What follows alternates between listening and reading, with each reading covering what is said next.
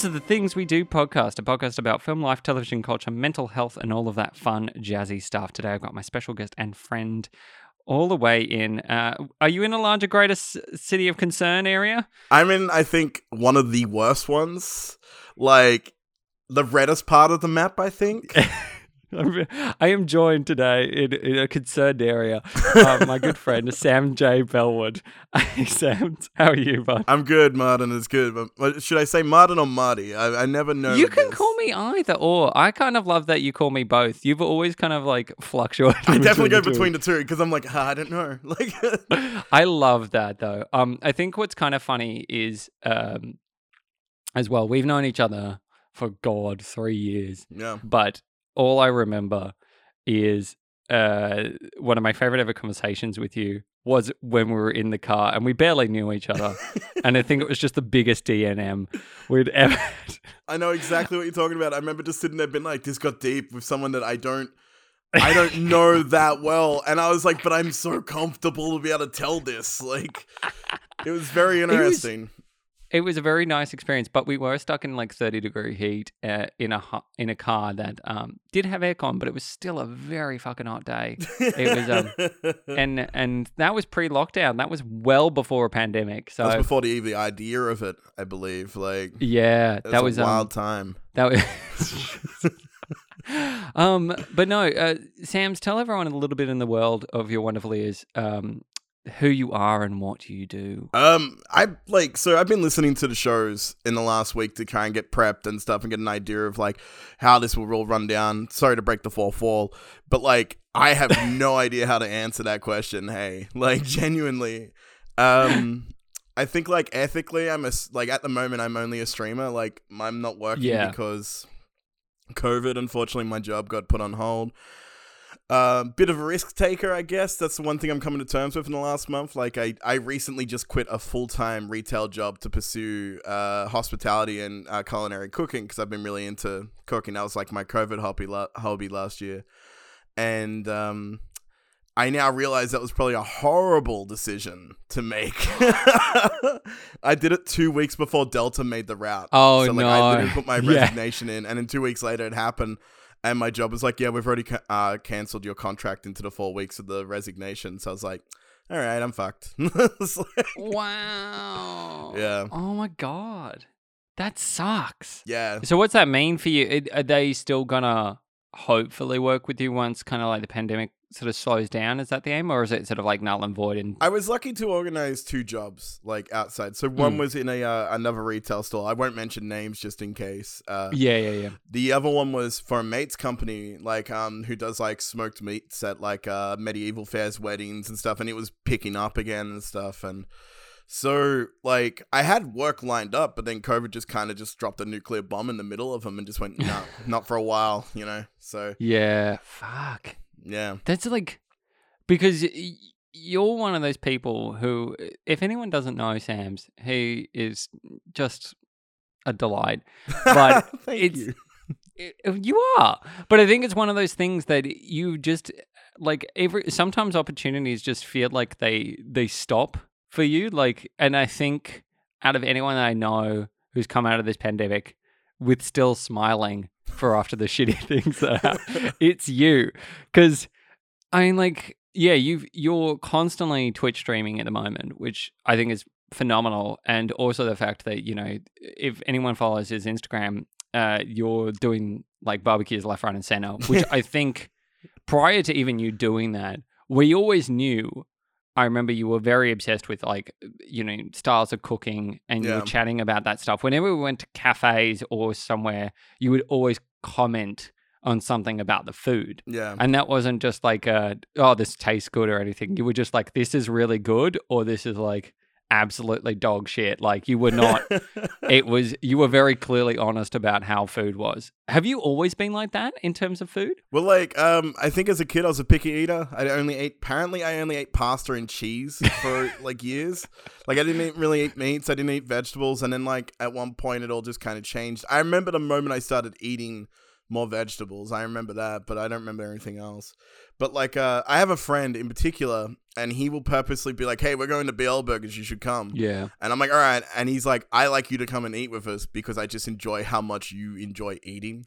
and he's like, "And you break everything down and you tell everyone what you're tasting and and I, I think like um I I started looking at food more seriously and like." Not just like last year when COVID happened and I was looking for hobbies, like we all kind of were Yeah.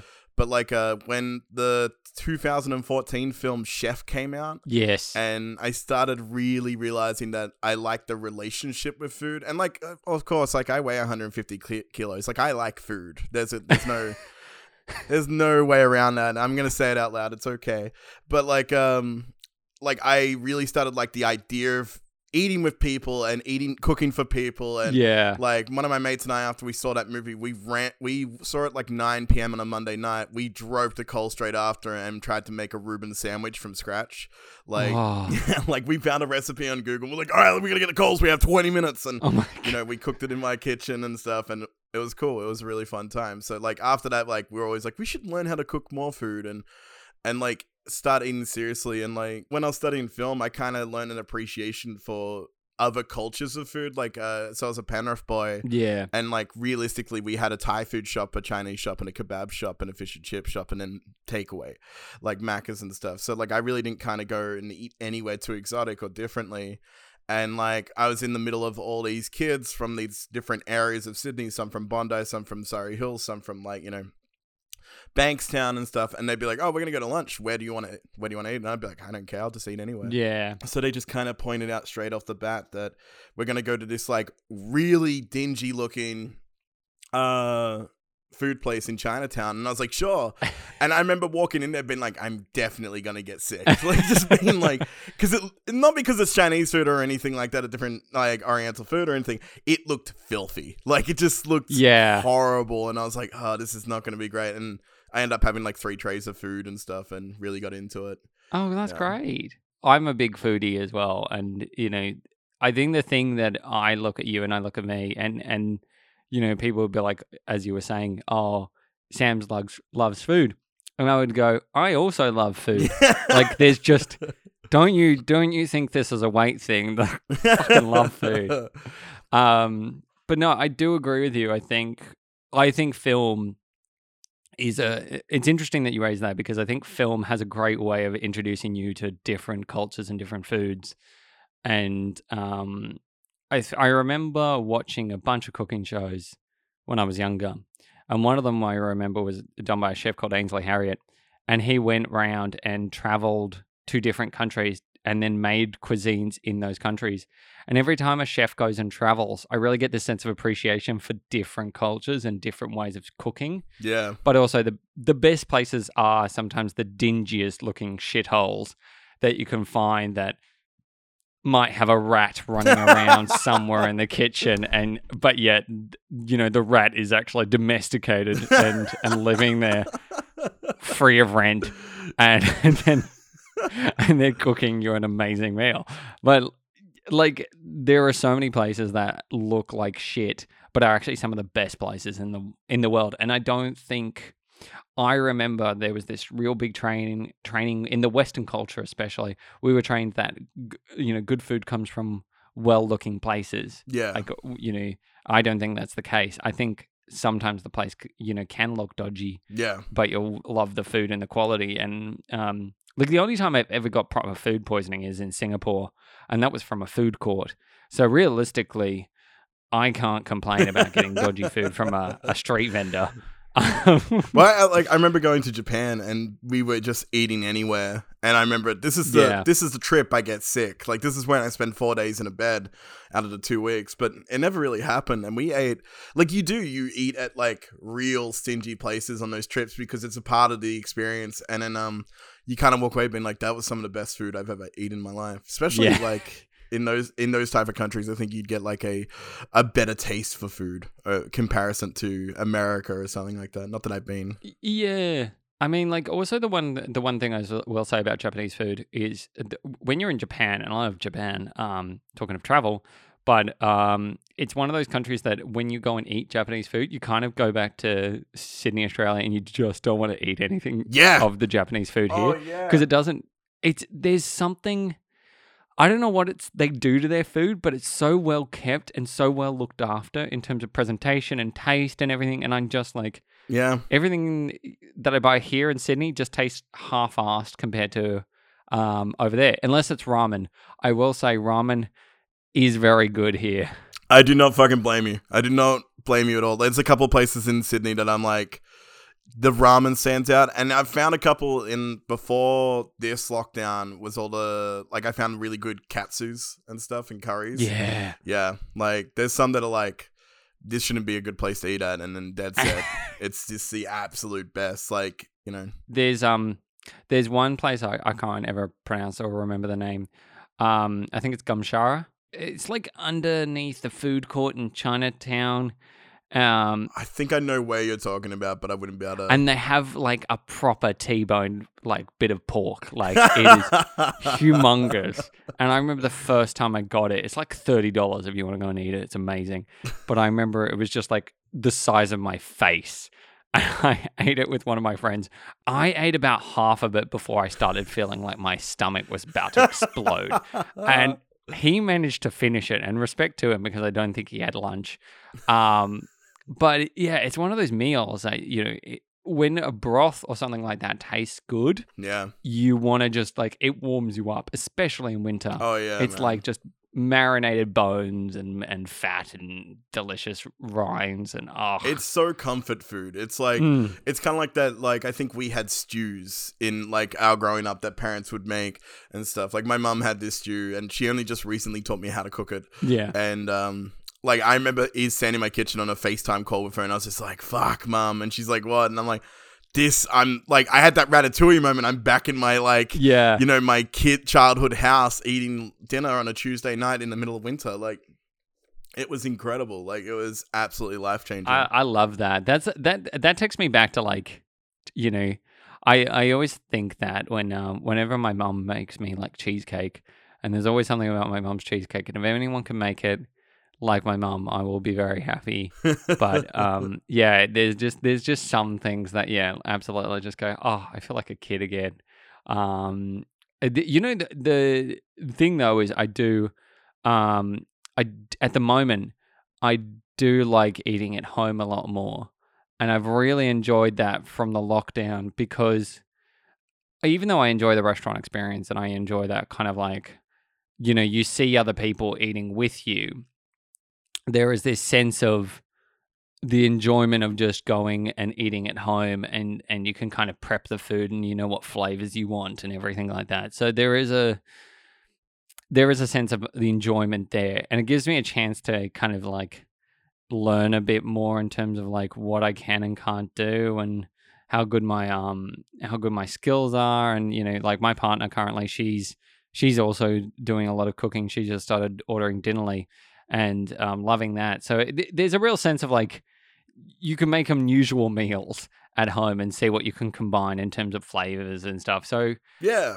like lockdown has come you know with pros especially with your barbecuing and stuff like Yeah, that's been absolute fun. yeah, like, Like- how did that even start? When did you just decide that barbecuing was going to be like, this is the Sam's lifestyle now, and I scream it?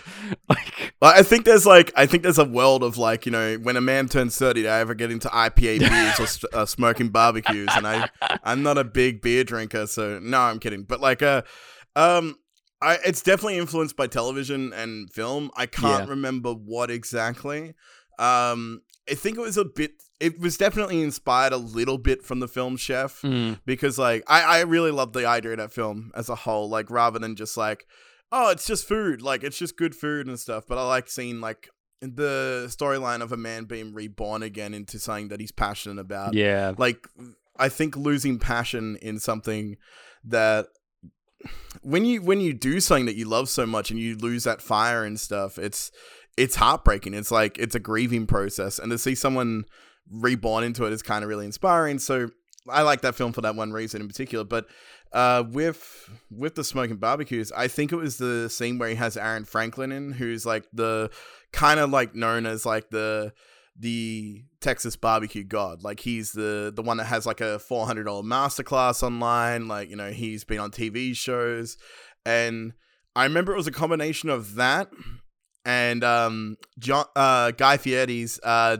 diners, drive-ins, and dives, Oh yeah. and like he'd do these Texas barbecue places, and seeing like the smoke ring and how juicy like a brisket was, I was like, shit, I really want to give that a go. And I had a slow cooker, so like one of the first meals I cooked for my girlfriend was like slow cooked ribs, yeah. and I remember she looked at me and she was like.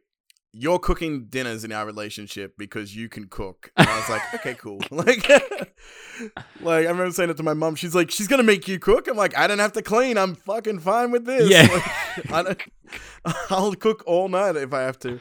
But um, and I was living with a couple other people, and like I was streaming, and streaming was starting to pick up, Yeah. and um, I was starting to do this barbecuing, and I was like, okay, well, I wanted to do the barbecuing, and um, I did it at a mate's place one night. Like I came around and had it firsthand. Like didn't go to a restaurant. Just he'd been doing it since five a.m. Yeah. I got there at seven o'clock at night. We had to wait another two hours for it to rest, like uh, because it was a like twelve kilo brisket he was doing. It was huge. Oh yeah, yeah, yeah. Like it was the it's the Mac Daddy Big Boy that you kind of fantasize about or you hear people wanting to do.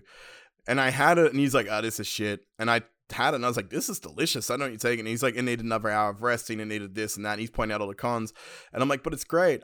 And I went home that night, reheated the whole thing in my slow cooker with like some beef broth and that because he recommended that. So I put butter and stuff in there, and I remember that point. I was like, "I really want to do this for myself." Like, it seems like a fun day out Yeah. and you know like that's just where it came from like uh like um but then i had to move out because i was living in an apartment block and stuff and my um housemates uh, were complaining that i was using too much internet when i was streaming even though i was uploading and they're downloading but okay that's a conversation for the ages and um Do they know how data works? i don't think i think one of them Okay. uh, if i'm being absolutely frank but like uh so like i was like look you know i i found a place like i'm gonna move out it, and like i have a backyard the first thing i did the weekend i moved out was bought a $200 smoker from bunnings and it's been the same one i've been using since Yeah. and it's a shit barbecue. Like it is horrible. It leaks smoke.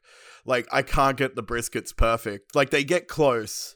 They get really close because it just leaks that much smoke. So it's like an oven with the door half open. Yeah. so it just doesn't contain it enough and it doesn't flow that well. So that's yeah. that's a shame because that um like smoked brisket and everything is just oh yeah, man. the flavor is unreal. Yeah. Um, and I think that that's a smoked food. Um, is very Texan. It's very Wild West. It's so like very Which it's funny though because if you watch any Wild West films, there's no sense of like any where that came from, yeah. and I think whenever the whenever a smoker must have been invented, like um, they must have just someone been like, "I'll chuck this pig in there, see what happens," close the lid. That that's actually pretty much what it was, like especially with briskets, because briskets was known as like the shit cut, like the throwaway. But they were trying to like conserve more and more of it, so they realized that like you could slow cook it. So the only way they could properly slow cook things was by smoking it. And that was like a way, like it was like a shit cut at first. Like it was like the poverty food in a way.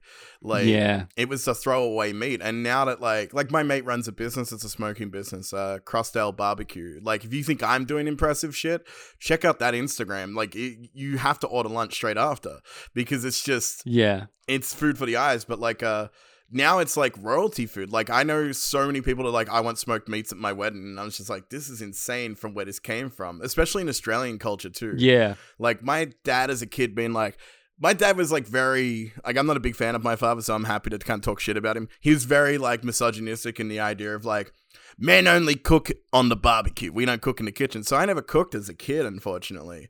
And I wanted to. You know, I was jealous of friends coming to school and being like, "Oh, I cooked a uh, lasagna last night," and I'm like, "Oh, your parents did?" And they're like, "No, I did." And I was like, "I want to do that," but my dad would always put this idea in my head that I wasn't supposed to because that was uh, not a man's place. We only did a barbecue, so I'd always cook on the barbecue. But then I have like this Texas barbecue and been like, man, Australian barbecue is shit. Like this in comparison. like there's just it's it's just like you're just cooking on a giant hot plate outside. Like it's fun, but like there is no added flavor that you can can't get anywhere else. Like maybe the flame grilled stuff over the yeah. you know, sure, but like you can get that on Texas barbecue with flavor with charcoal. That's that's just me. I mean, I absolutely agree, and I think it's interesting because yeah, I I completely hate that attitude that men only cook on barbecues, and having grown up with my dad who would never touch a barbecue really in his life, um, uh, it it's just a very kind of backwards way of thinking, especially but um, but in terms of that, also I think the way Australian culture treats barbecue is very basic. Yeah. Like all you do is put your meat on it. You don't actually do anything creative with that meat in terms of flavor and stuff. And having like you know used barbecues over the years, there is a lot you can do with them, and it kind of baffles me how um you know how people don't use that like flavor and closing the lid and you know letting it you know cook under the lid and not having exposed to the cold or fresh air. It's like you've got to know what you're doing with the meat and what kind of meat you want to cook with. Like it's like the thing that I keep saying to everyone. It's like, do you, you know people who marinate things, and when you know when people like marinate things for 20 minutes and they're like, oh, it's marinated. I'm like, no, no, no. You need to leave it for 12 to 24 hours. yeah, definitely. Like let the meat soak. Yeah, exactly. Um, That's the like the the next thing I'm trying to do now. Cause like I keep talking about the film Chef, and it's like because it's it really did kind of make the pinnacle point in like what I want to do and stuff.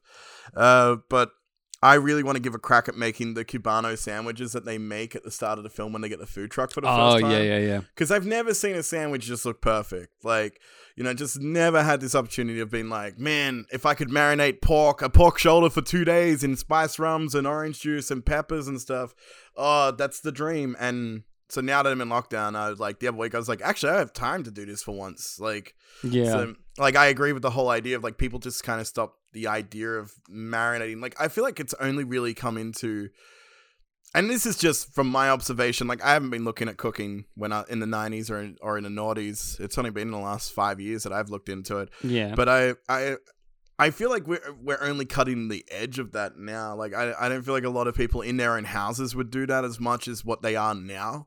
Like, but I could be wrong. Like, I, I don't live in every house. Like, I only know a couple. So, you know. I think it's also a shame that Australia doesn't have street vendors quite like man, New York does. Oh man, like even like the food truck culture of other places and stuff. Like, man, I would I'd die for that, man. I'd like, Because Yeah. they've there there is a something awesome about a food truck mm, and you know just getting your food like straight away and they're like what do you want? What toppings? and everything and you just get this really like hearty meal for something like six to eight bucks and and it's why one of my favorite things to do is you know when you go to um little um uh get your like pork buns or pork rolls and stuff from little street um vendors um in and around Chinatown there's one in Leichhardt which I go to and like I paid six bucks for it and it was like th- you know the fact that people in Australia we our culture is to go and pay 15 to 20 bucks for one meal when you can go to a great street vendor kind of situation pay 6 to 8 bucks mm.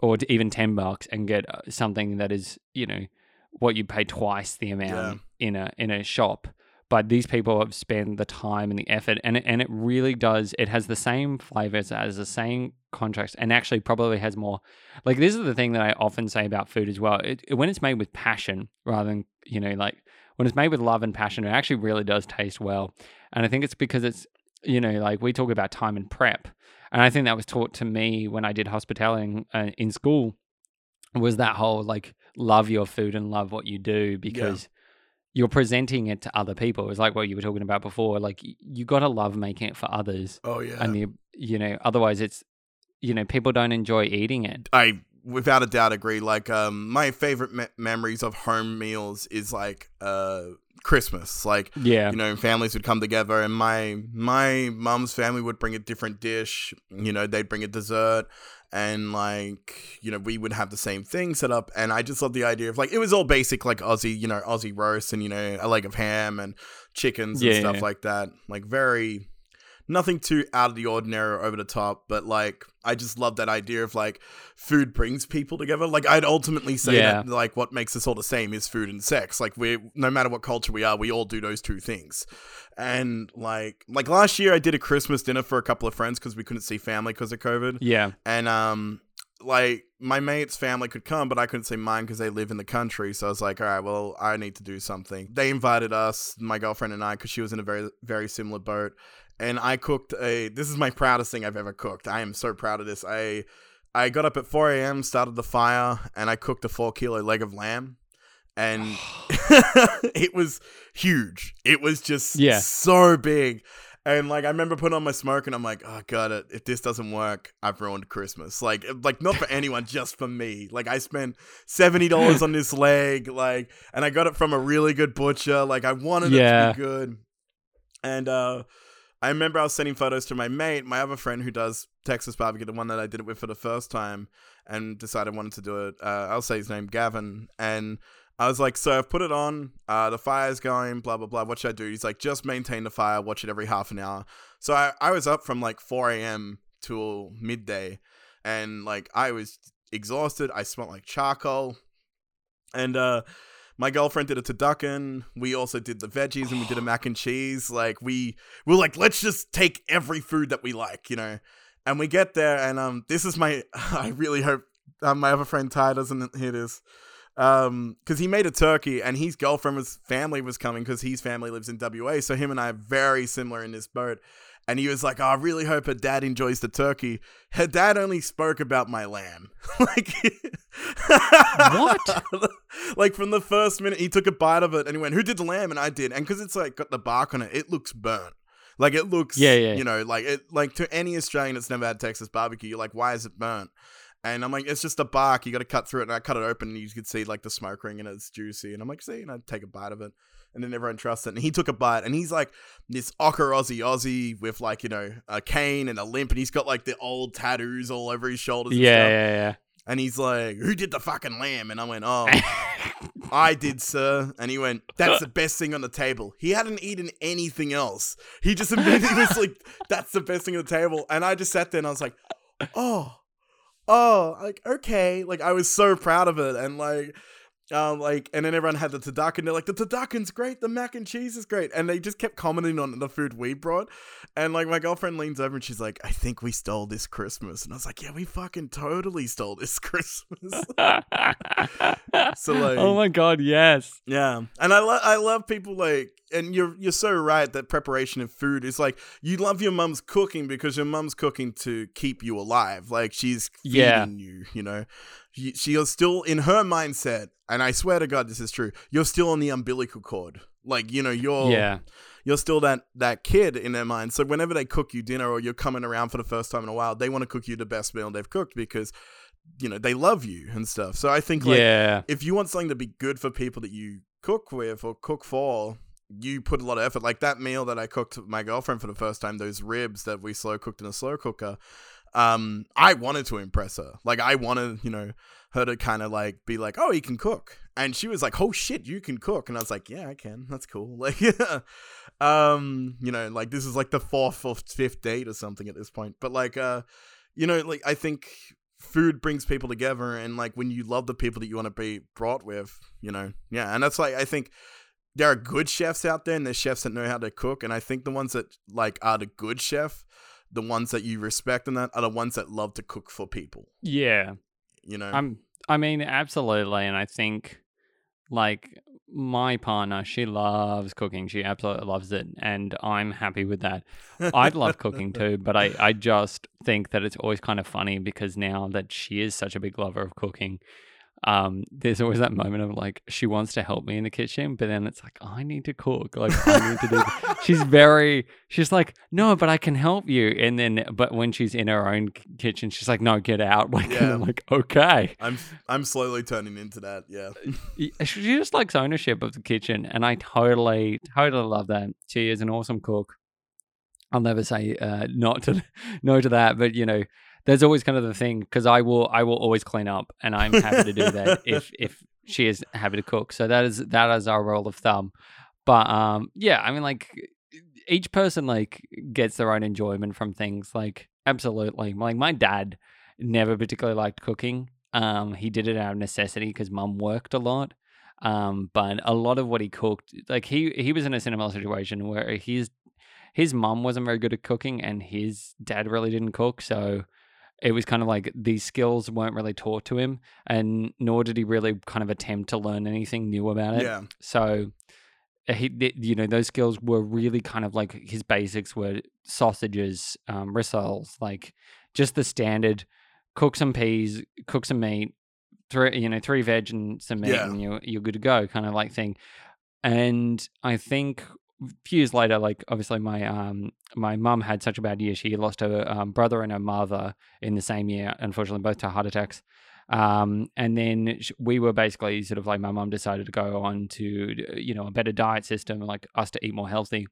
And I think over the years though, that has really taught, particularly my brother and I, to really appreciate food a lot more because instead of just having the normal basic what you call food, we were able to branch out and try different things. And our family suddenly weren't just going and getting Indian as takeaway. We were getting all sorts of things that we were getting takeaway. It was really branching out of our our zones. So I do encourage people like, you know, to go and try different foods because food is amazing. It is and especially when you put love into it, Yeah. it's like the best thing you know um the small there's a couple of like places around um annandale and glebe and stuff that are run by small family businesses and when you go and order food from them they're amazing like they're just really good quality so um you know the these kind of atmosphere does still exist but i think also it, it is really you know just trying different cultures and trying different ways of food and working out how people prep those food because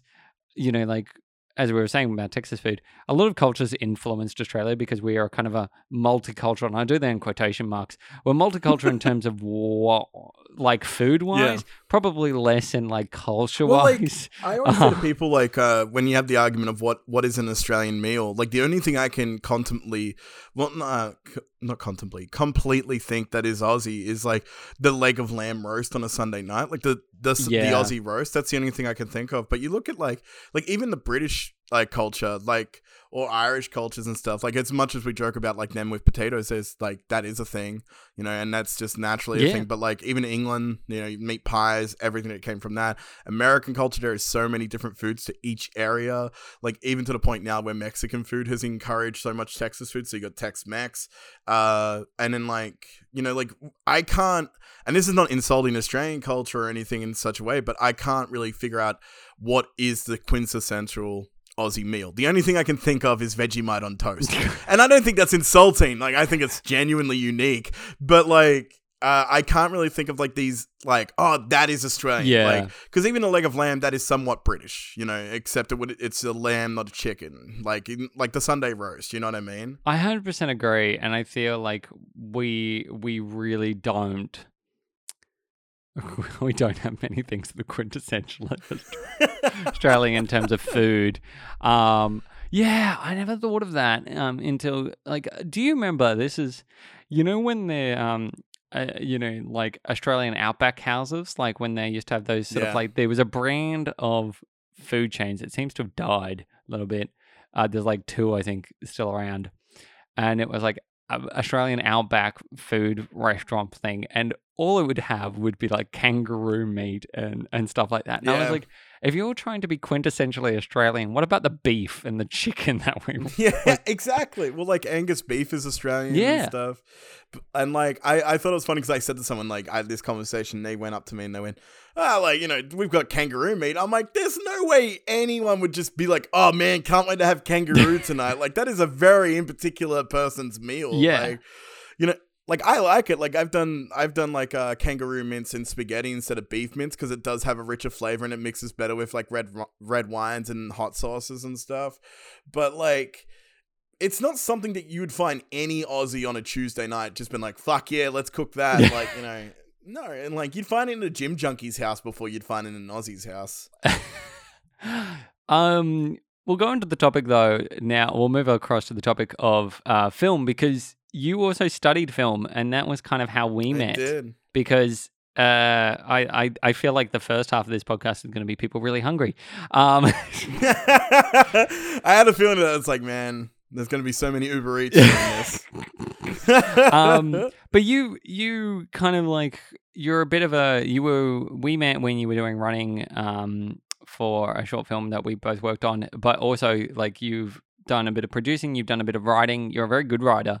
Um, Thank you. I appreciate that. yeah, you've done a fair bit in terms of like, uh, has that trajectory still, ch- you know, changed because of like the lockdown, or is it kind of like still on the back burner for you? It's definitely on the back burner. Like I, I've been, I think about it all the time because I feel like I went to you know uni. I spent tens of thousands of dollars on a course that I'm I've still not even uh, started to pay off because I worked in retail and like a part of me feels like it was wasted time in a sense. Like and it's something I just want to do and I think it's just a depression of lockdown that's uh lockdown sorry that's around everything. Yeah, like like I, I what can we do in this time? Like you know and a part of it was like a big doing twitch was like i do have knowledge of some things that i can put into this. Not a lot but you know? Um i definitely like like the uh like i it's a weird time to bring it up but i definitely still want to work with you on a certain script. Like uh like you and shannon i'm very like I've wanted to bring it up, but it's like, how do you have a conversation? Been like, remember that last time we met up yeah, yeah, yeah. before the You world remember, went to shit? Remember that Let's- story that we have that we want to do? Yeah. Yeah, that one. it's still like it's definitely still there. Like I I read re- reread over it all the time, and I'm like, this has definitely got to get made. Yeah, Like, whether or not I continue this as a, uh, an actual pursuit of a career or anything like that, it's definitely something that needs to be seen. yeah, And like I think I I still want to do things, but I just don't know how to get into it. And like. The, the longer the lockdown goes on, the harder it has an idea of how to get into it. Like Yeah. I think, you know, and a, but a part of me is like I've got into streaming so much and helping people starting off their streams. And another mate runs a broadcast company. Um, I won't I won't drop their name just in case he's not comfortable with it. yeah. But uh, I've really got into the idea of doing broadcasting now. Mm. Um, and like working in the behind the scenes of that, whether it be producing, writing, or engineering, or in some way, yeah. you know, I just kind of like the idea, especially online. Like I've really enjoyed helping people get their streams off, you know, because during Twitch there is like a stage called affiliate, and affiliate is kind of like okay, you're gonna start making some money from this, not a lot, nothing to quit your job over, but definitely something to kind of bring home. yeah. And like like uh, with me over two months, I'll probably get like around six hundred dollars from, which is like, you know, it's not a lot, but it pays my phone and internet bill for both those months. And on top of each of everything, I get six hundred dollars to play video games. Like, you know, you know how many times I've held that against my mum when she was like, when I had a Sega Mega Drive as a kid, she was like, "You're not gonna make money from this," and I'm like, "Ha It's like I did. yeah, it's more from pr- this than primary school, mum. I tell you that much. Um, but like, uh, like I really enjoyed getting people to, like to that first step. So part of me is like, I really like the idea of trying to work into that. But yeah, like I've done a little bit. The biggest thing I've done is like I did the Cheese TV revival, which was insane. Mm. Like, like that was just really random how that came about, and it just actually came about and worked. Mm. Um, you know, so yeah, and uh, like che- cheese TV sort of dissipated in late nineties, early two thousands. yeah, around that. I can't remember the exact year. Yeah, but yeah, yeah, and then it sort of like had a this little bit of a revival since, but also like, you know, with Twitch streaming, I feel like this has catapulted. You know, the, probably just lockdown has helped massively, but I I know so many people now Twitch Twitch streaming, and um, having spoken to a few people who do Twitch streaming, it it, it is one of those surreal things that, um, you know, you don't quite it's it from an outward spect- perspective a lot of people are like oh why would you twitch stream? And it's like why wouldn't you? Like the, you know it's a perfectly re- reasonable thing to do and i think a lot of people who twitch stream you know sometimes it- will do it for various different reasons and i think one of the best things is like the, there is a great sense of like you know people's perspectives it's like i call twitch streaming like podcasting it's just a it's another platform for um, just people. You know, it's like uh, what YouTube used to try to be, and YouTube's kind of exactly. Yeah. dissipated a little bit on blogging. Um, you know, everyone stopped vlogging for a while. Yeah, it's hard to find a good vlog on YouTube now that's not a in, like an American Californian influencer that's trying to just be rich for being rich. Like it's gone definitely from that that period of time people just vlog being like, "Man, I had a shitty week at work." And Yeah. they would just talk about their job and it was a relatability. I th- like I definitely think that's gone over to Twitch. Like there's more of a like you can see my background at the moment. This is my Twitch setup. Yeah. And um like I think people like see like I think it's a window into someone's life. Yeah. Like I think a lot of people enjoy like like behind me I have like pop vinyl figures and a PlayStation and stuff and like my Last of Us little things that are really close to me. He's got his and, cats um, on the side as well. yeah, I, I do- I'll bring him over if you want. hey, we got a kitty cat. Um, oh, he's he's a he's a bit shitty this morning. Um, it's probably not slept. uh, he hasn't actually ran around my room the whole night. But like, I think like people like it because, and especially in COVID, it peaked because it was like it was a relatability. Yeah. Like during this lockdown that I'm having because I'm not working this time.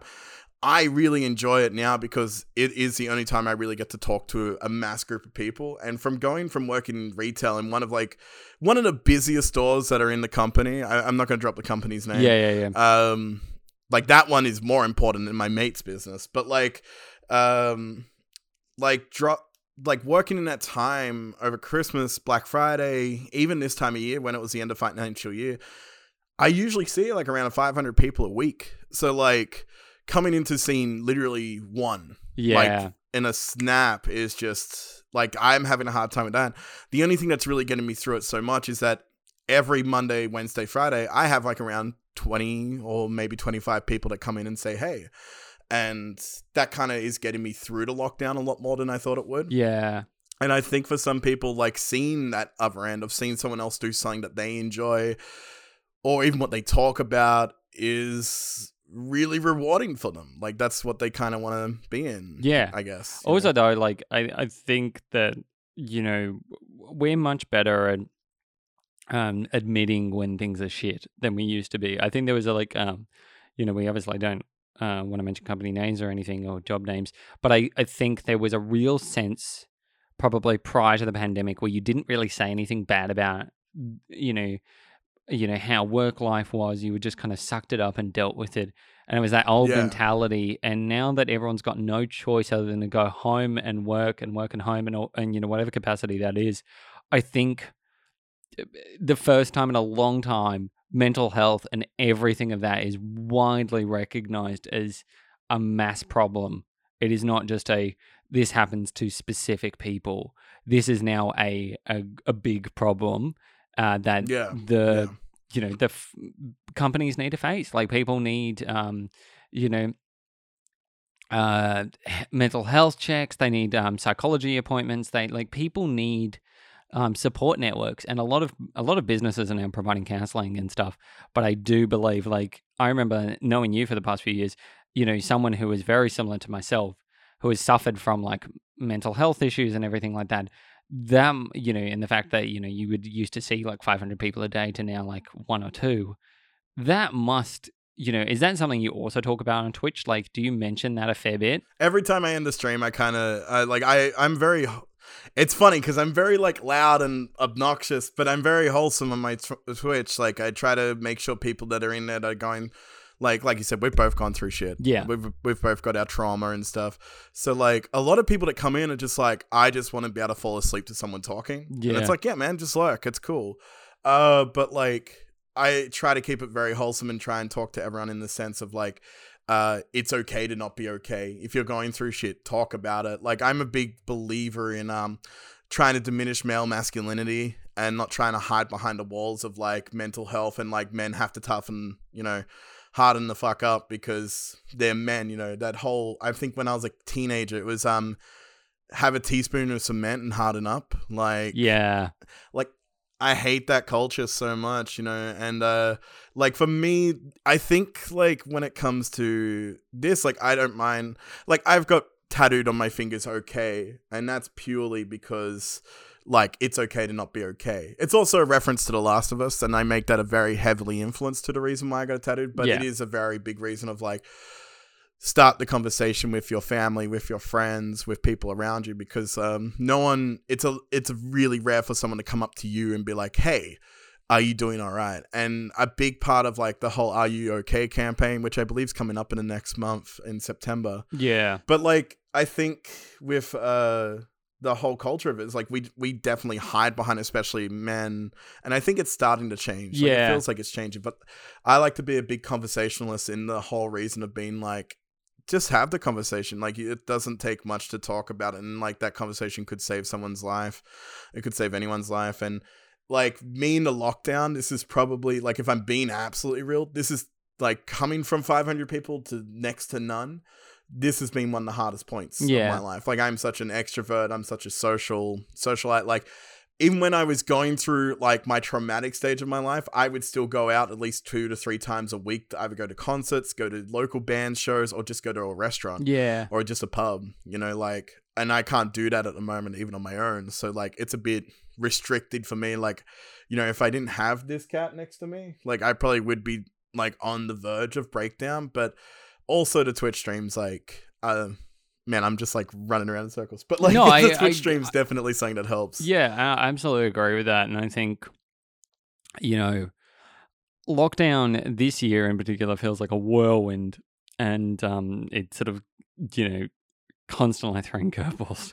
Um, Oh, yeah. But it's one of those things that I totally agree with you. I think, um, you know, I'm I'm a particularly I'm the, I'm more of an introvert than you are, but I even think that this lockdown, not seeing people in person as much, has really been quite hard, and especially I think it's been harder because of the protests, because of the you know the stupidity, yeah. that because of this real sense of entitlement more than we're in this together because we're all stuck in this shitty situation. So, you know, it's no different than last year. We're in actually, you know, in terms of everything, we've got higher case numbers. So let's get more people vaccinated than sitting there doing nothing um, and getting everyone in ICUs and everything. And, you know, I say this to now to a lot of people life is never going to go back to normal how it was because um, it's the next five to 10 years is going to be like, you know,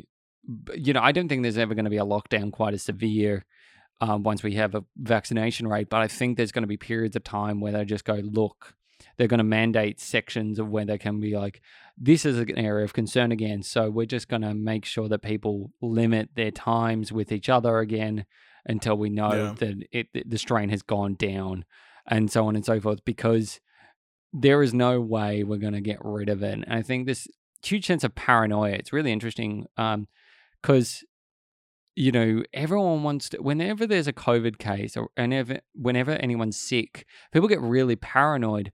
And I think that's not healthy Oh, yeah. because we're, you know, therefore, when someone has got an, uh, you know, sick from something else, like whether you know they got the cold or the flu or just something's like actually wrong, um, people just go, oh, well, why haven't they seen a doctor? And I'm like, have you seen how many doctors don't see anyone because unless it's COVID related? Like, that is a huge thing in the moment.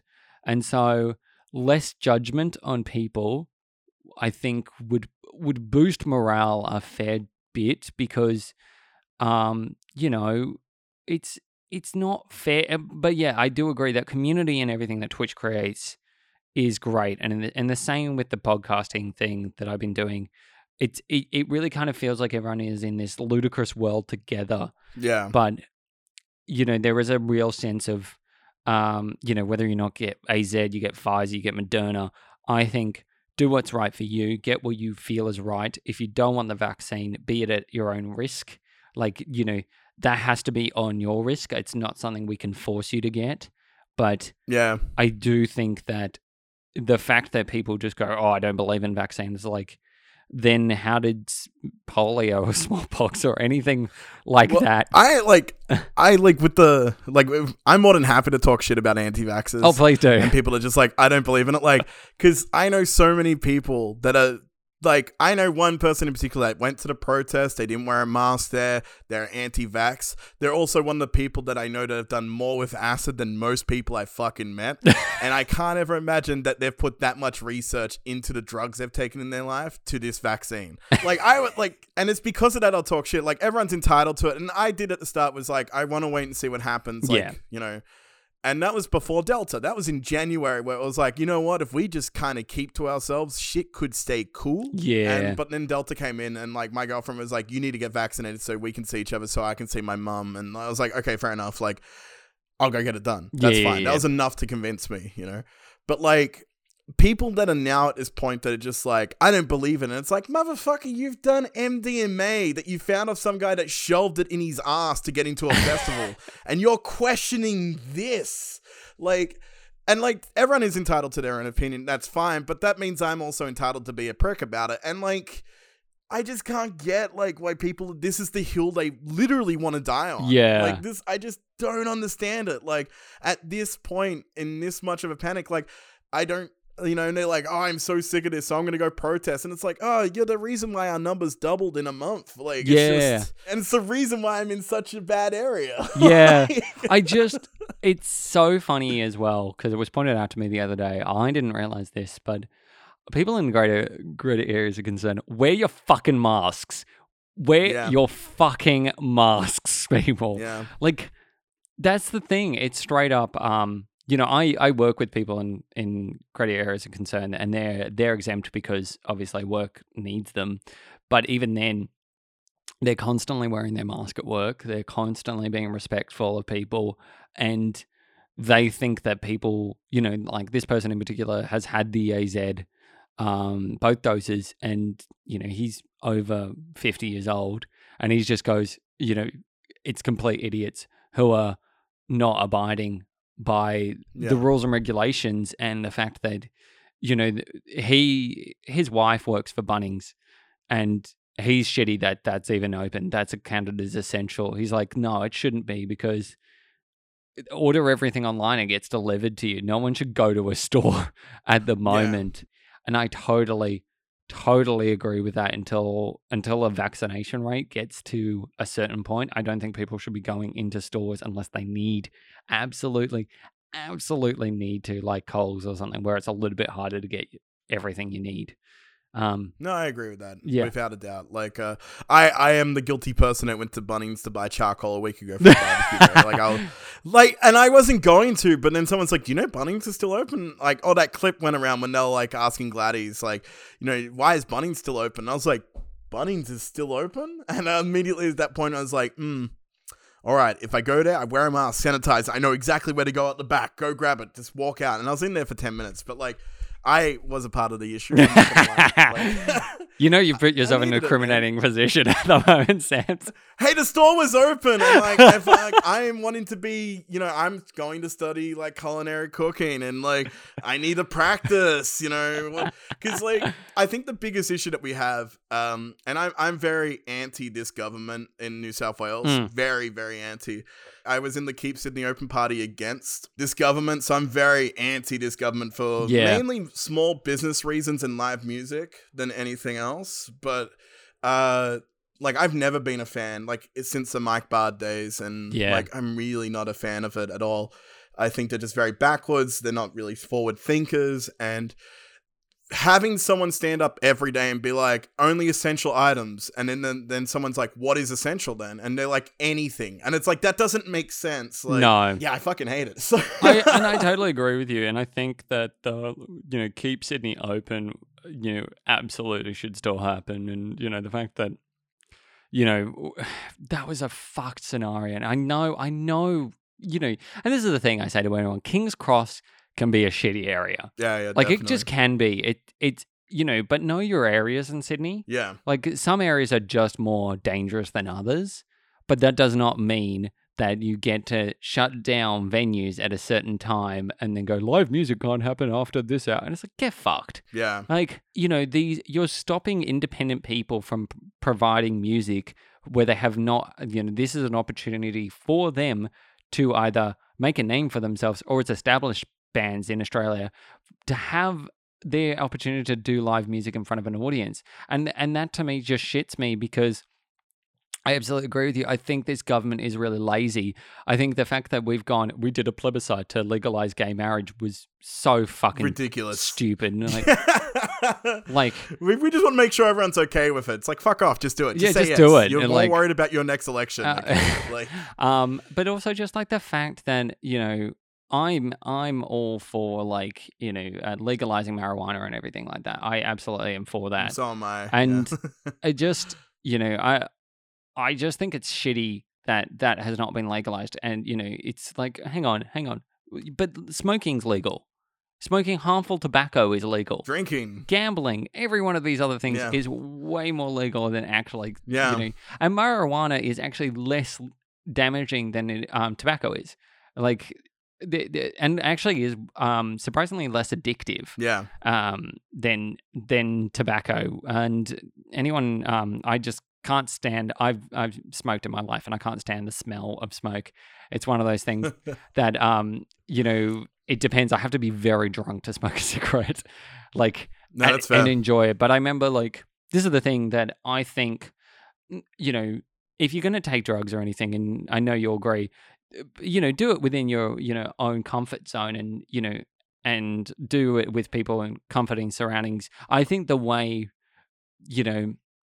Media for a long time suggested it was drugs were very bad because you didn't know what you were doing. And I think there is still a lot of people who don't know what they're doing. Oh yeah, I agree. I agree. Like, yeah, very heavily. Like I've had friends go to Defqon, and um, like Defqon is the festival that people died at every year from overdoses. Yeah, and like as much as I am pro, I, I'm very pro drug culture because like that was a big part of Keep Sydney Open as well. yeah, Um, I'm very, I'm very pro marijuana, not so much everything else. yeah. But like, I had friends going to Defqon that they were like, "Yeah, I took nine caps in the morning," and I was like, nine? Like, like I've done one, and I was like, I knew that was enough. Who the fuck are you trying to meet on nine caps? Like, and they showed photos of it, like, because I didn't believe them. They pulled out their phone and they had like, um, what someone would display a plate of a meal. He had nine baggies and a VB in the middle of them, and I was just like. Yeah, and I was like, "That's what you downed it with." See, it's like I yeah, I don't get it. I don't understand.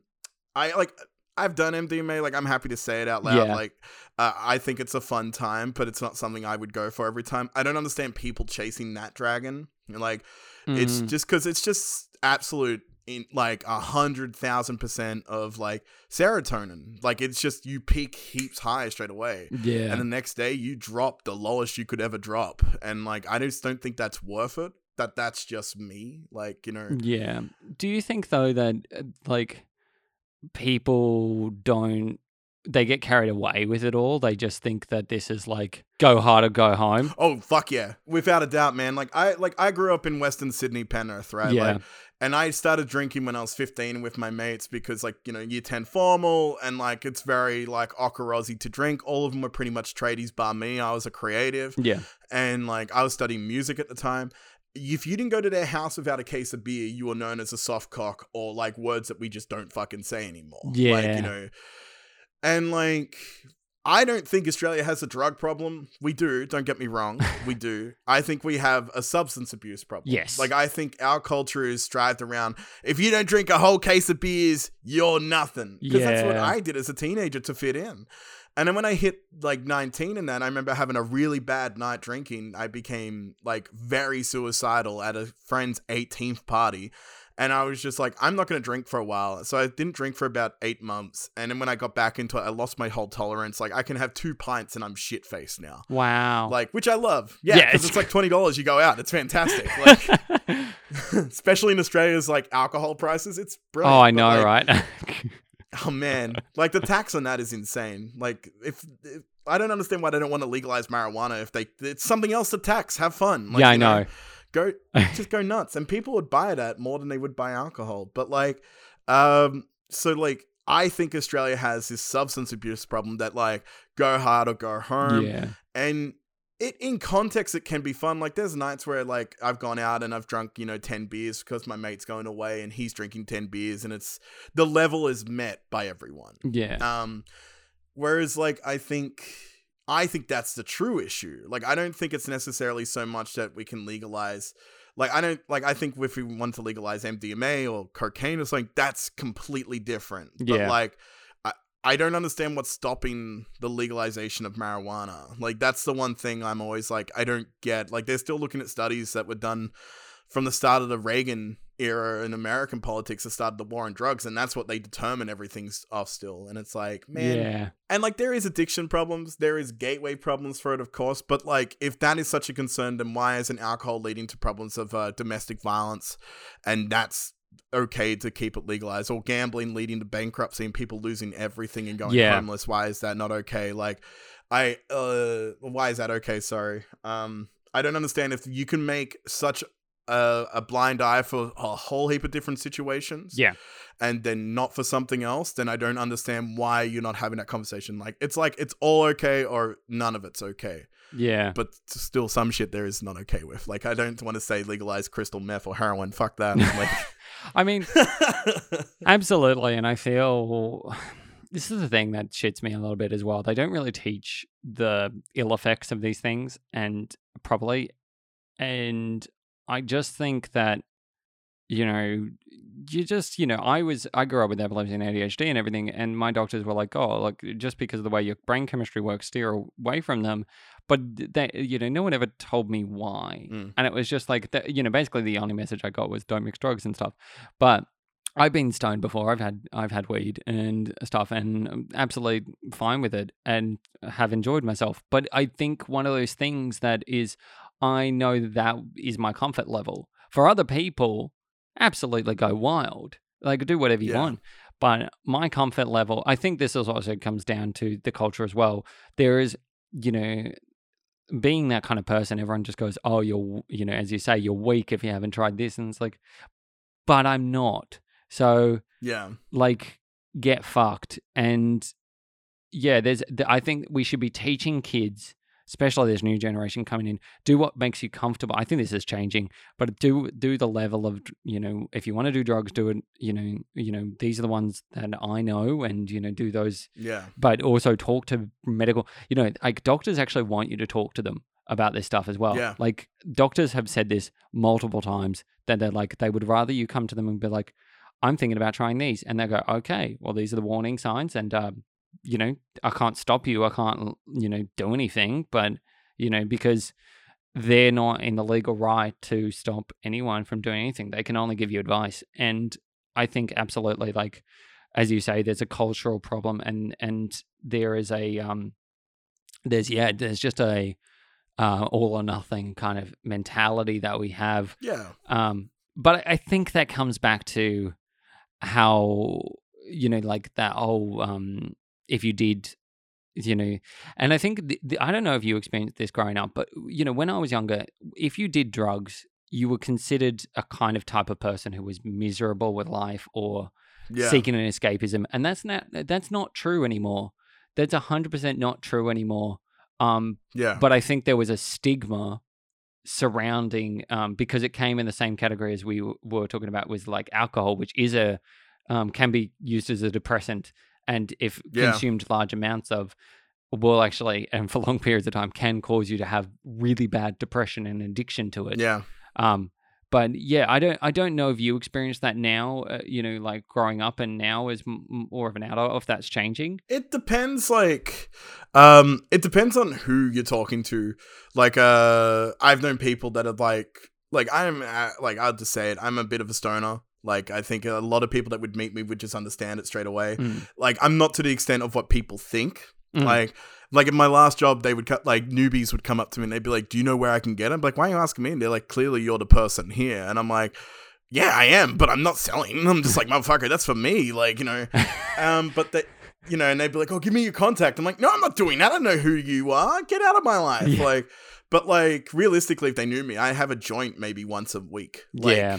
That's you know, and everyone thinks that I'm a wake and baker, and I'm really not. Like, if I've got ADHD, man, I do that shit. I'm not doing anything for the day. Yeah. So like I get a lot of stigma that I've been called a junkie for it, which um I used to work in a methadone clinic, like cleaning it up, and I've seen and been in the middle of junkies. Man, I am not a junkie. Like yeah. in comparison to like someone that's dealing with crystal meth problems and stuff like that. But even then, like the way I was like the the amount I do is nowhere near that.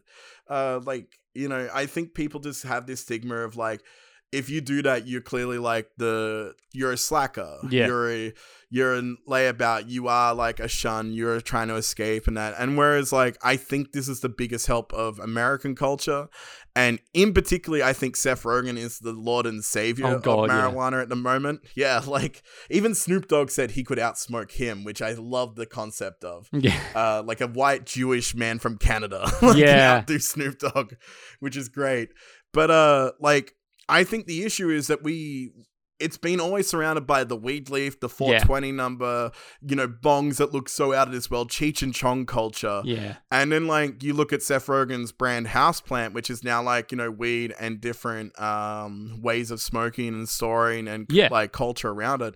It looks elegant. It looks like a really fine bottle of wine. It looks like a beautiful thing to do at the end of your day.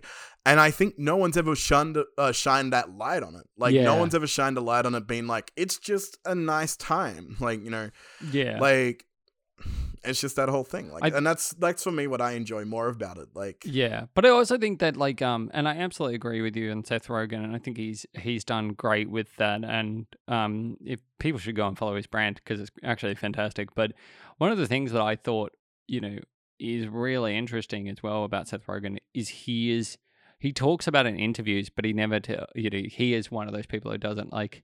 He's just like you can either do this or you don't have to. Like you know, I'm not. I, yeah. he is so upfront and so personal about it. And he's like, this is what calms me down and this is what helps me at the end of the day or whatever I'm doing. And, you know, he is one of the biggest celebrities in Hollywood still to this day. And so that doesn't prove anything to you, like, you know, from the starting point of Pineapple Express and everything like that, which is a great film. People need to It see is a that 10 film. out of 10 film. It's so fucking Um, weird. Just seeing if I still have the photo. I've been reading, I've actually been reading his book at the moment, um, the yearbook. It's an autobiography. yeah. And uh, there's a point where he finally talks about experimenting with marijuana as a teenager. Yeah. And there's a there's a really cool line that he says in it, and I think it just kind of puts it. He's like, people say it objects. Uh, I can't remember what the line is. I'd love to go grab the book, but I can't be fucked. But it pretty much just says that like, if people wear sunglasses to help them live their life, or wear shoes to help them walk and stuff like that, then what separates this from helping me be able to do the things that I like to do? Yeah. like from not enjoying your everyday things it kind of makes a little bit of everyday enjoyment and like i i think that's the separation of the two. And Yeah. seth rogen is like he's definitely like the person that brought was brought into cheech and chong like culture to now being something completely different. Like uh like the state of colorado is an amazing example of how progressive it can be. Uh i think now it's nearly been 10 years and they have the best hospital hospital systems in America, the best park system, and they've made that much tax money from it. They don't know what to do with it. like they don't. That's why they got the best hospitals and parks, and it looks like they're going to start putting in the schools because they don't know what to do with the money. They just have so much money from it being legalized. wow. And on top of that, the crime rate dropped. Uh, underage drug dealing dropped, but they instead now have gone into alcohol because the parents aren't drinking anymore. They're all smoking weed. so they don't want to do it because it's uncool, but so they're drinking alcohol instead, which is kind of funny, but a very bad negative. But, uh, like, that's one of the biggest things. Like, whenever someone's like, oh, it's a gateway drug and that, but it's like, well, look at the state of Colorado for the last 10 years. Like, if you can look at studies, that's a great example like the fact that any state or country has legalized marijuana or put some legalizedness to it like california with uh, medical mar- Yeah. marijuana being a thing like there is a difference in the crime rate the crime rate drops and like you know one of the biggest things that are happening now they're all asking what's going to happen to people that are in jail in america in these states that have legalized marijuana what about the people that were arrested for dealing or holding or you know, caught with a baggie on them and stuff? Like what's going to happen to them now? Like and a lot of people don't give them jobs because they have a criminal record but realistically what they did wrong is now legal. Like it's Yeah. it's raising those questions of like what's next and stuff. And like i i it kind of gets me a little upset in the sense of like like i had a friend that went to canada and he came back and he was just like i hate that i have to jump through loops and bounds like to go buy uh, like a 20 like a gram. Yeah. and um like he he was like i just walked into a shop and bought it. And they would tell me what it was they would tell me what's in it they would tell me what type of high it was they'd tell me where it came from and then i got to pick you know Mm. like a lot of the times like people don't know what they're buying and this is like the biggest issue with overdoses with mdma like when Groovin the Moo did the drug testing example Yeah, yeah, yeah. so they they did that whole like bring your drugs to us and we'll test it and we'll tell you if it's got anything bad in it. Uh, the studies came back overwhelmingly positive, and when they did a Q and like a question and answer with the people that did it, the biggest response to why they went in there and what they came out with was oh education. We've not been educated in that level of that. Wow. So like and a lot of people were determined not to do those drugs again because they'd be like, you can go back out there, find a person you bought it off, and do it. That's by all means, but this is what's in it, and this is the choice you're making. Yeah. And a lot of them didn't go back out and buy it again. They just would, you know, half ammo or something. I don't know. But Wow. like, yeah, I mean, yeah, it really does come down to education, and I mean, like you know, I know from a fact that um, from my experience as well, like marijuana does reduce anxiety. It does reduce like you know that fear, you know, and someone who suffers from quite severe anxiety.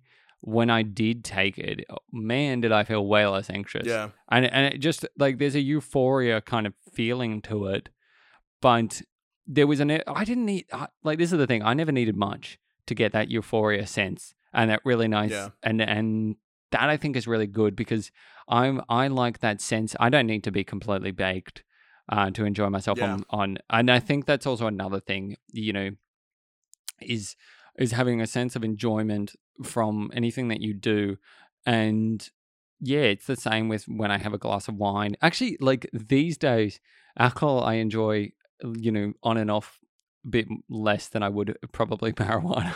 That's just like the thing i think is you know just that you you know kind of relax. You want to feel relaxed and i think especially with everything that going around that feeling of relaxation is quite hard but yeah education is huge like i i don't disagree i think if we you know if if if you taught kids how much you know sugar or you know whatever was in alcohol or you know like percentage wise what they were drinking or you know going don't drink you know if you want to drink um vodka you know make sure this is the percentage per glass there is a huge huge like respect of you know people's tolerance more but because they don't know and they just go ham-fisted into drinking when they're like young yeah. um people get like severe hangovers or they throw up or they end up in hospital unfortunately Yeah, like I've been on that opposite end many times as a teenager. Like I remember the first time I got absolutely loaded at my house that my parents allowed it because their whole concept was if you're gonna go out drinking, do it here with your friends, so then we know where you guys are and we can monitor it.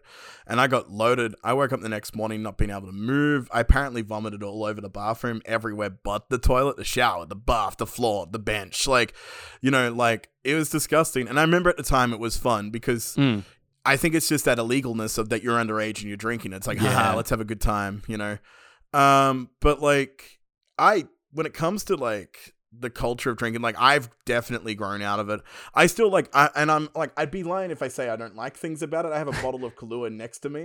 Like uh like I love a white Russian, which is very heavily influenced by, you know, the Big Lebowski. yeah But uh I dead set fucking love a white Russian at the end of the night. Like instead of having like a Milo now, I'll have a white Russian instead. Like respect yeah, like it's just it's really cool. And I think like with like I saw a video going around of like Channing Tatum and uh Adam Driver yeah and they asked like, you know, beers or cocktails and Channing Tatum's like, "Oh, beers, definitely beers." Like masculine. And Adam Driver's sitting there and he's like cocktails. Like just under his breath because he's like I just want to enjoy it more. yeah And like the more I've had cocktails, even with like my, my girlfriend and I go out because she likes to drink, like that's her thing. And um, I'll get like a uh, Kraken and ginger ale with her, and she'll get like you know a margarita. Or, but now I'll have a margarita with her because I understand the quality of going out to have a nice drink. Yeah, I understand having something that you can't have in your house at the fingertips. Like there is enjoyment to it and of everything, but like again, I think it just comes back to substance abuse culture. Like, Yeah. I think that's the issue, and we're not being educated in the sense of when to stop. Yeah You know, instead we're encouraged not to stop, especially with things like gambling. Like we can't have billboards for smoking. That's great. That's fantastic. But we have Star City Casino on nearly every single bill- billboard on the way down from the M4 from Pe- Penrith to Sydney. yeah And that's the issue I, I kind of have with it. It's like, if this is all okay, then why aren't we talking about this? Like, yeah You know, let's at least educate a little bit more, and especially with drinking. it goes back to the government and how much the you know the you know James Packer and people like that pay the government to Oh, yeah, just man. you know Yeah. ignore and sideline everything and you know and I totally agree with you. I just think that there's this so many conversations that aren't being had Yeah. that are like well these you know because gambling does destroy lives it does destroy families um absolutely when you I've into- sat down with like therapists and they've been like, Do you drink? And I'm like, No. They're like, Do you smoke? And I'm like, Oh, yes. And they're like, Do you gamble? I went, No. And they're like, Cool. Um, they went, What do you smoke? Cigarettes or, t- you know, marijuana? I'm like, I'm marijuana. And they're like, Do you smoke cigarettes? I went, No. And each, like, three therapists I've said it to have all been like, Okay, good. Like, yeah, and I'm like, really? And they're like, I would rather you do that than any of the others. Like, Yeah. You know, and that's coming from someone that's like studying people's minds for the last 20 years of their lives and stuff. Like, I like, I'm not trying to say that's a certification of it's okay. Like, it depends the person, definitely. But like, I, yeah, it's that whole thing of like, especially when you know, like, the Packers have pockets into like, Mm. well, hands in their pockets for like, you know, the government making sure they can put a blind eye. Like, uh, Star City Casino last year had a, uh, a COVID case, and it was in that time of like, if you had one COVID case, like, if I had one in the store I was working with, we had a protocol that we all had two weeks off. We'd have to take our annual. We'd have to get tested. We'd have to stay at home for two weeks or Yeah. like five days to make sure no one got, you know, COVID.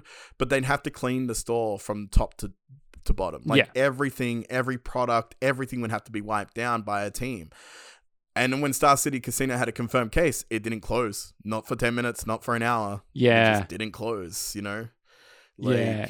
it's it's Oh, by. man. I knew this would get political. Fuck. I I hundred percent agree, and I think that businesses really need to be aware the safety of um of COVID cases, especially with Delta and everything. It you know because oh, yeah. you know the the fact, and it's been proven, you can still get Delta whether you're vaccinated, you know, fully vaxxed or anything. Not, it doesn't prevent you from getting it. It prevents you from getting sick from it Yeah. but it doesn't prevent you from getting it and therefore spreading it.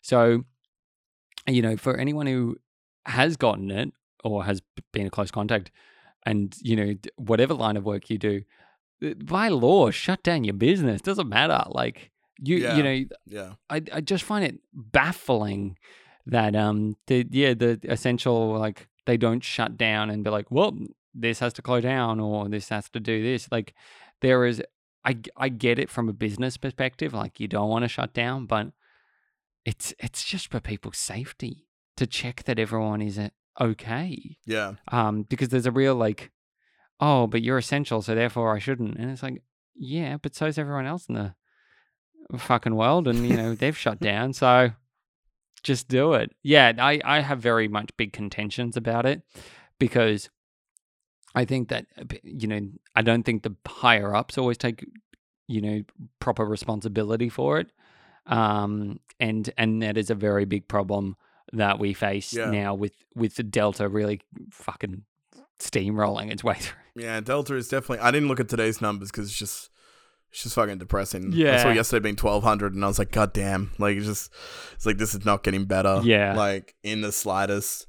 But hey, you know, it's the world we live in now. I guess. Like, I don't have control in it. Someone No. stepped on a butterfly somewhere and really fucked it for all of us. But hey, um, it's so fucking true.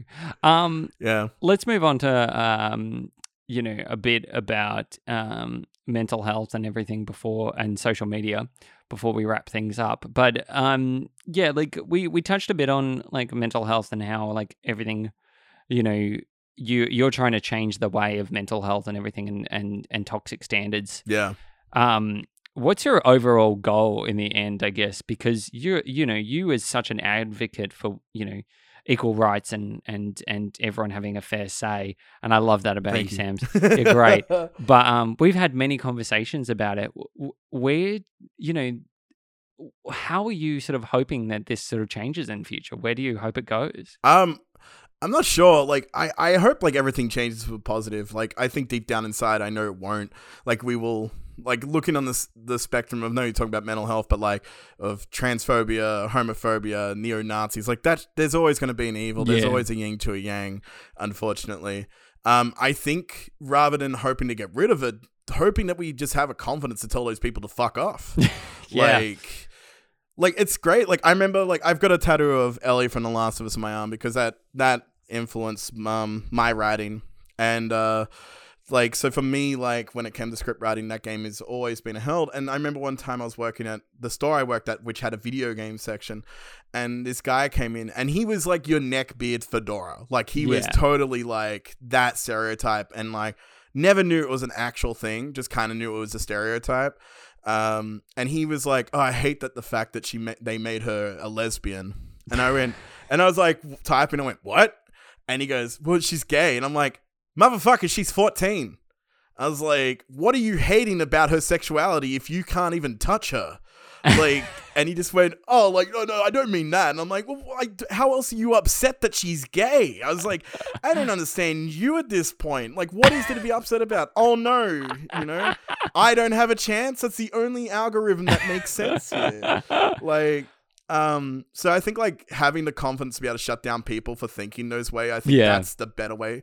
In the same way of having the conversation with someone to be like, it's all right, let's have a chat. Like, you know, um, as much as I'm going through shit now, I've messaged so many people been like, if you need to have a conversation, have a conversation. Yeah, Like, yeah, yeah. Doesn't have to be with me. Be it with your sister, be it with your mum, or be it with your dad. Like, but make sure you do have that outlet to have the conversation because it's hard. It's so hard dealing with that shit. And fuck dealing with it alone. If you can get someone to help you, then help. Yeah, absolutely. And I th- I say that constantly to anyone out there if you're struggling. It's interesting as well. I was watching um something this morning on the Matrix, and like I didn't ever realize this about the Matrix, um, but there is one character I think in it where in the in the real world, uh, the character like the um person is a woman, um, and in the game that person is a man like you know th- that whole they're played by two different actors this one person and you know how Wait, the, who is that? i can't remember the character's name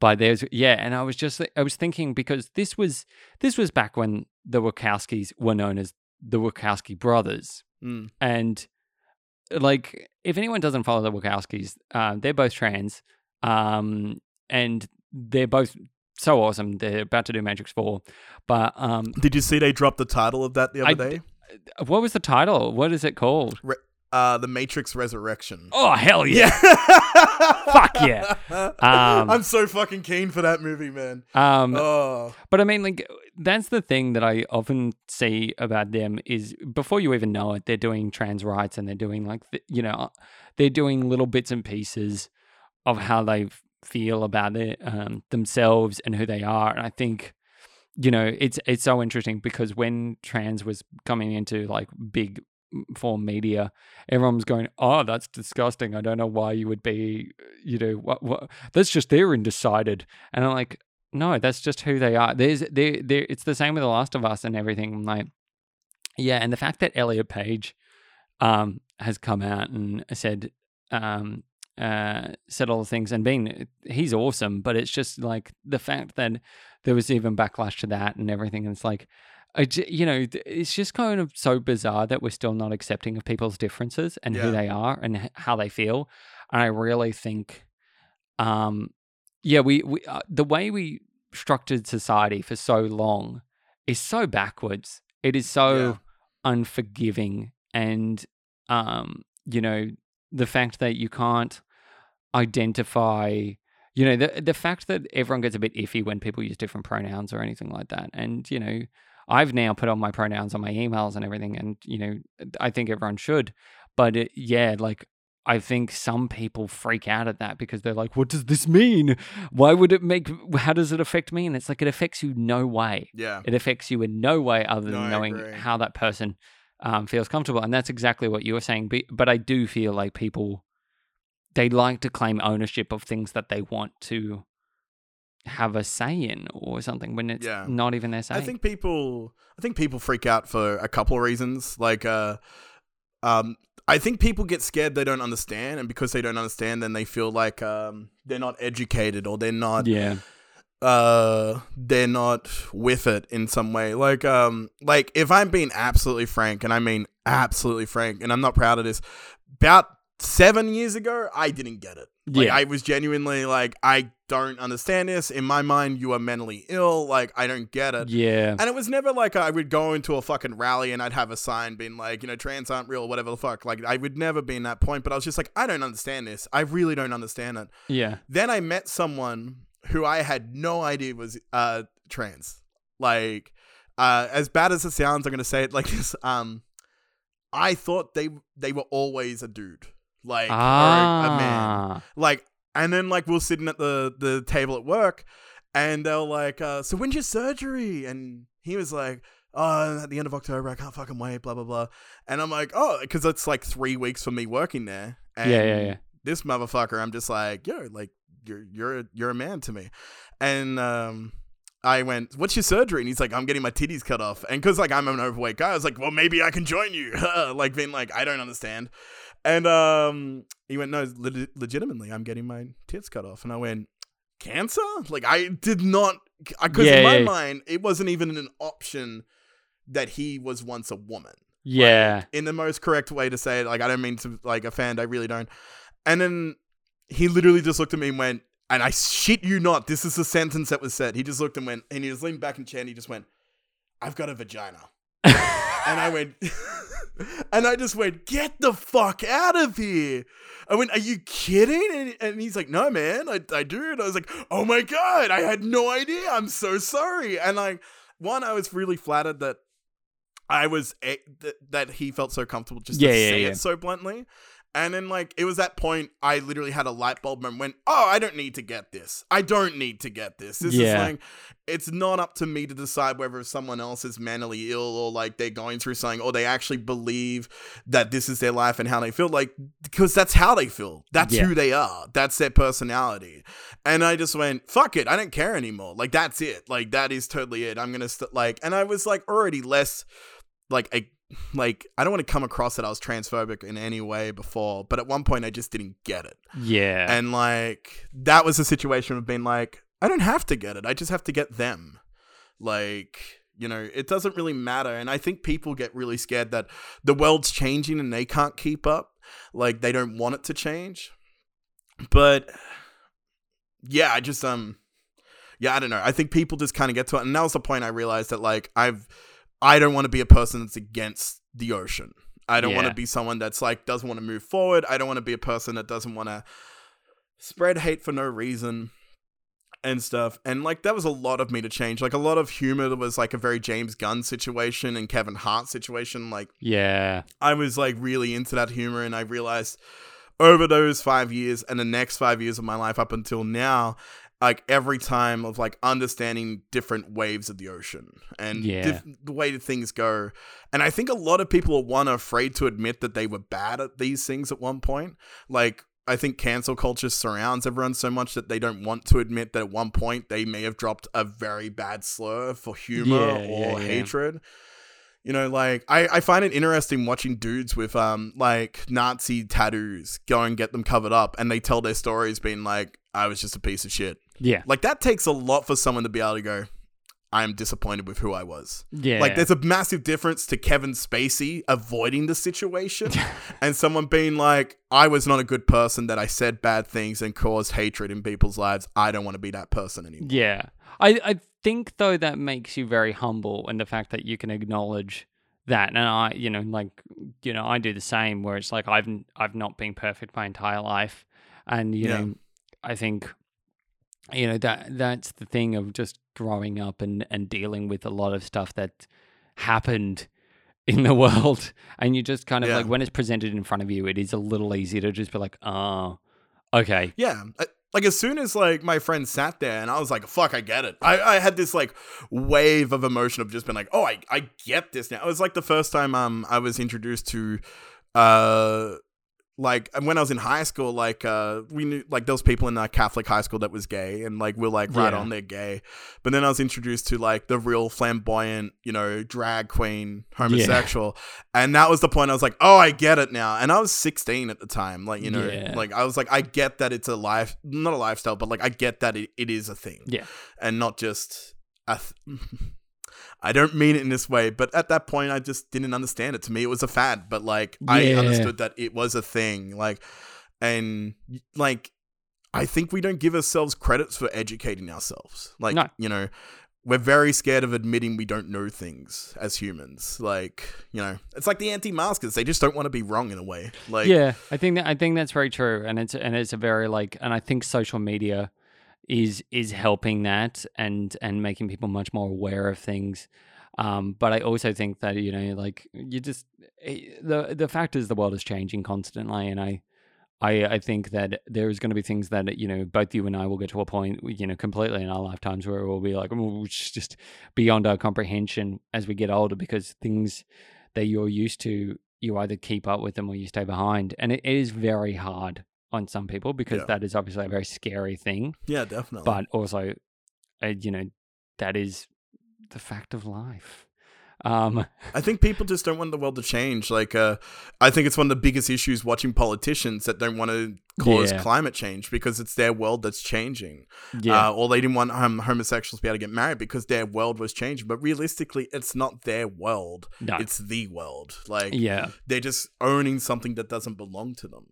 Um, Yeah. The whole plebiscite thing was ridiculous. Like, we spoke about that a minute ago. Like, it just kind of proved that people are so unsure uh, of something because they just don't understand it. yeah, And like, I remember having conversations with like 12 year olds when they're like, oh, gays shouldn't get married. I'm like, why? And they're like, because it's not normal. And I'm like, well, I don't think you're normal having a fucking relationship at 12. But I'm not going to stop it, man. Like, it's that's what you're doing. That's cool. Yeah. Like, you know, I just don't understand people stopping people for not wanting to understand. You know, it's just like, fuck that. Like, why do you want to be someone that stops someone from writing their own story? Like, yeah. that's just rude. I, I think that's the most. Can I say on a point to wrap us up? But that is the most profound thing, and very true. Because you know, like, just don't, you know, don't write other people's stories. Although, uh, as script writers, the irony We're not writing there. people's story. We're making up people. yeah, we're making. We're They're making our people. oh my god. Um, but can I say, Sam, it has been a pleasure to chat with you today. It is you're an absolute legend and an amazing human. I love chatting with you. Um, Likewise, likewise, Martin. I I adored this so much. I was so excited to do this. So, thank you for having. Thank you for considering I'm on the tier of people that you've been interviewing Yes. and conversationally with. I love it. I Uh, love it. And we made me feel really special. anytime. I oh, this warms my heart actually, and I'm kind of like all giddy. Uh, where can people find your Twitch streams? Because I know they'll probably be hankering for a meal. well, like I'm pretty much the same name on everything, uh, Quartz TV, but it's QU4RTZ TV. Yeah. So um, a four instead of the A and a Z and TV. I don't know, like uh, however you want to spell it, but like.